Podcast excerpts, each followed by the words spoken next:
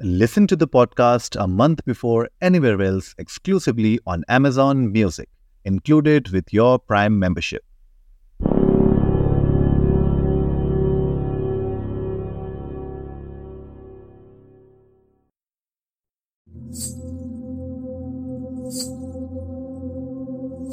South Delhi के Qutub institutional area के पास स्थित संजय वन सात सौ चौरासी एकड़ में फैला हुआ एक विशाल वन क्षेत्र है। वैसे तो ये क्षेत्र हरे पेड़ों और वनस्पतियों के लिए जाना जाता है, लेकिन दिल्ली की इस जगह को बहुत डरावना भी माना जाता है।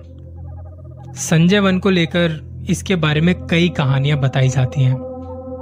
कई लोग इस जंगल में स्थित सूफी संतों के मकबरे, जो कि एक बहुत बड़े रहस्य को जोड़ते हैं इस जगह को कुछ लोग भूतिया भी मानते हैं और सूर्यास्त के बाद कोई भी वहाँ घूमने की हिम्मत नहीं करता। बताया जाता है कि जो भी लोग यहाँ जाने अनजाने में फंस गए, उस वक्त उन्होंने भी यहाँ पे कुछ अजीब आवाज़ें सुनी या कुछ दिखाई देने का दावा किया है।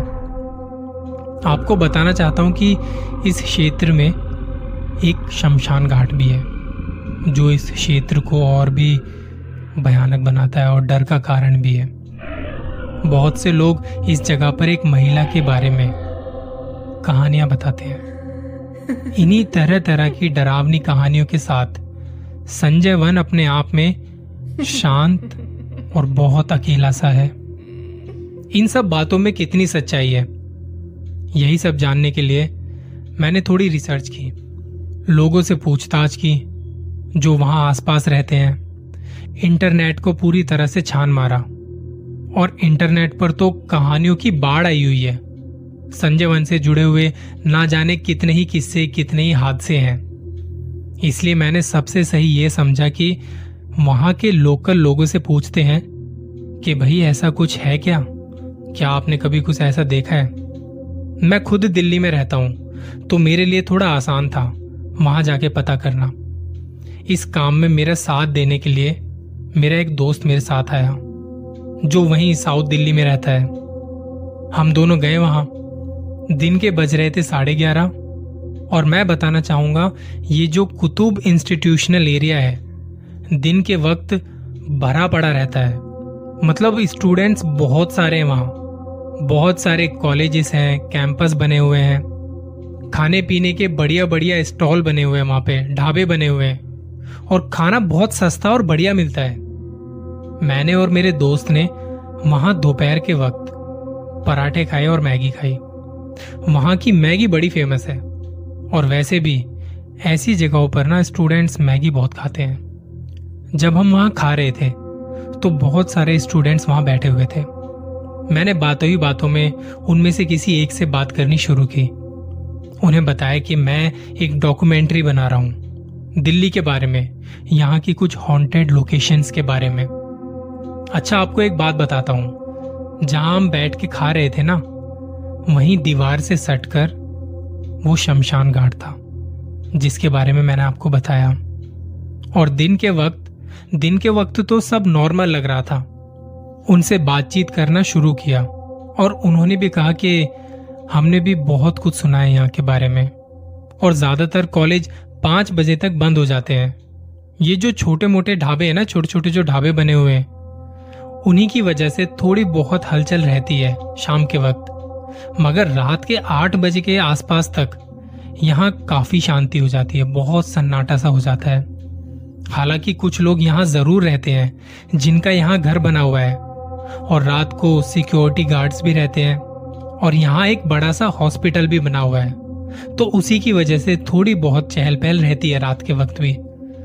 मैंने उनसे और पूछा कि आपके साथ या कभी आपके कोई जान पहचान वाले किसी के साथ यहाँ पे कुछ ऐसा हुआ है? जिसने कुछ देखा हो या कुछ आवाज़ सुनी हो? तो वो कहते कि ऐसा तो नहीं, ऐसा तो हमारे किसी खास या किसी जानकार के साथ ऐसा कभी कुछ नहीं हुआ। इतनी सारी जानकारी के लिए मैंने उसको थैंक यू कहा और वो चला गया। हमने भी अपनी मैगी खत्म की और आगे निकल गए। वैसे मैगी सच में बड़ी स्वादिष्ट बनी थी यार। मैंने अपने दोस्त को कहा यार रात को आते हैं इस जगह पर। देखते हैं यहाँ के आसपास के एरिया को क्या खास है यहाँ पे। हमने ज़्यादा टाइम वेस्ट नहीं किया। उसी तारीख को रात आठ बजे हम वहाँ पहुँच गए अपनी गाड़ी से। हमारा प्लान था कि दो ढाई घंटे वहाँ अच्छे से उस जगह का मुआयना करेंगे और फिर देखेंगे कब आना है। सबसे पहले हम वहीं कॉलेज कैंपस वाले एरिया में गए, जहाँ पर अब दिन के मुकाबले हलचल कम थी। कुछ कुत्ते भौंक रहे थे, ढाबे खाली पड़े थे, बस गिनती के लोग नज़र आ रहे थे। वहाँ बैठ के आज भी हमने मैगी खाई और ढाबे वाले से पूछा, यार तुम लोग रात को यहीं रहते हो? तो उन्होंने कहा, जी, हम यहीं रुकते हैं और कभी कभी रात को यहाँ स्टूडेंट्स भी आते हैं कुछ या हॉस्पिटल से किसी को कुछ खाने की ज़रूरत होती है तो वहाँ से फ़ोन कर देते हैं और फिर हम उनको डिलीवर भी करते हैं रात के वक्त. मैंने कहा, यहाँ आपके ढाबे से सटकर ये शमशान घाट है। यहाँ पर तुम्हें कभी डर नहीं लगा? या कुछ देखा हो या सुना हो, कोई आवाज़ें? तो उन्होंने कहा कि हमारा तो रोज का काम है। लेकिन एक बार रात के 11 बजे एक हॉस्टल से फ़ोन आता है मैगी के लिए। तो हमारा एक डिलीवरी बॉय वहाँ खाना देने जा रहा था। वो अपनी साइकिल पे था। जब वो जा रहा था तो उसे लगा कि जैसे कोई उसकी साइकिल के पीछे बैठा है। क्योंकि साइकिल चलाने वाले बंदे को पता चल जाता है कि साइकिल भारी चल रही है या हल्की। तो उसे लगा कि उसके पीछे कोई बैठा है, वो अपनी पूरी ताकत लगाने लगा। पर उससे साइकिल आगे नहीं खींची जा रही थी। उसे लगा कि शायद साइकिल की चेन में कोई दिक्कत होगी। फिर उसने एक बार पीछे मुड़ के देखा। देखा तो पीछे कोई नहीं था।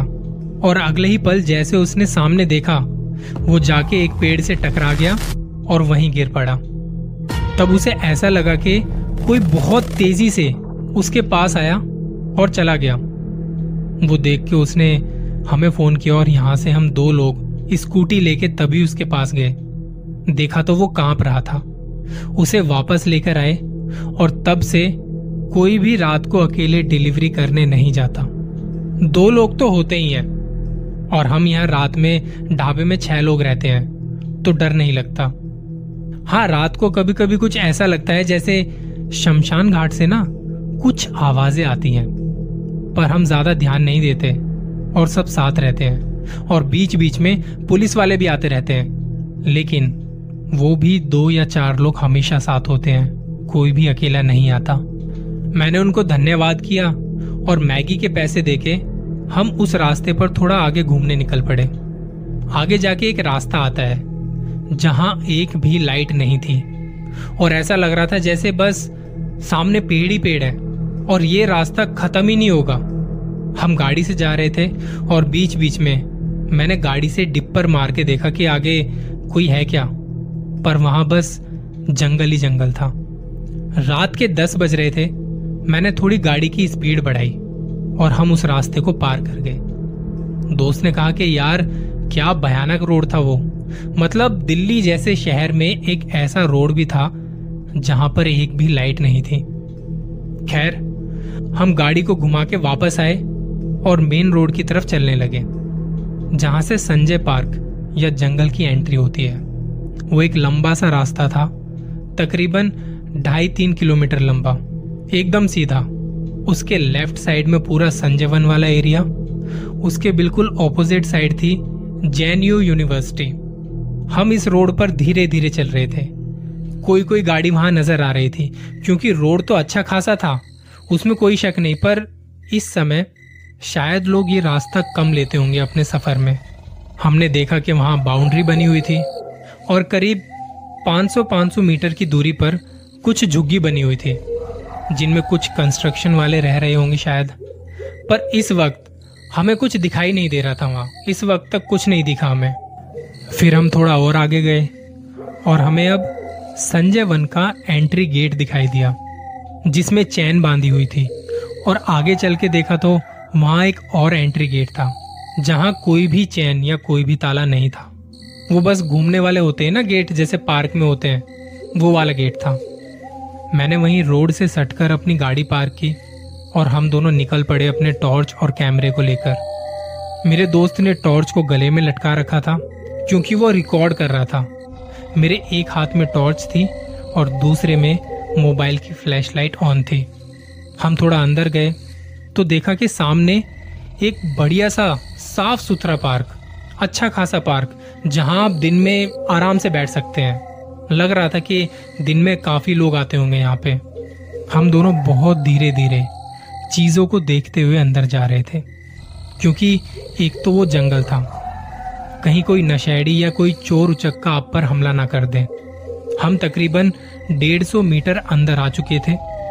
चांदनी रात थी और लगभग रात के 11 बजे के आसपास हम संजय वन के अंदर थे। कुत्ते भौंक रहे थे।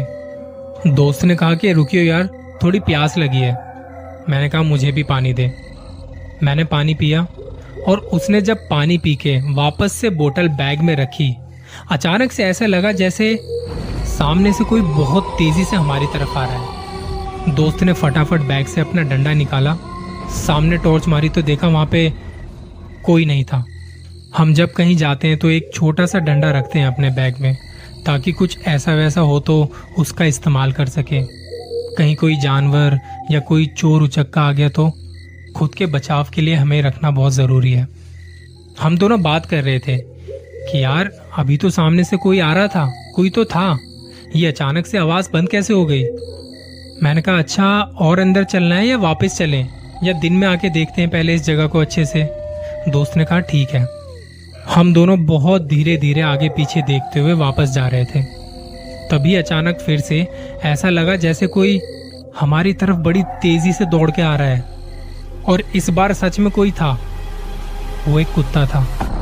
वो हमारे पास से गुजर गया और आगे जाके वो रुक गया। हमने उस पर टॉर्च मारी तो वो हमारी ही तरफ़ देख रहा था और वो रोने लगा। दोस्त ने कहा, भाई, यहाँ कुछ गड़बड़ है। जल्दी बाहर निकल। हम दोनों चल रहे थे और अचानक से मैंने दोस्त को रोका।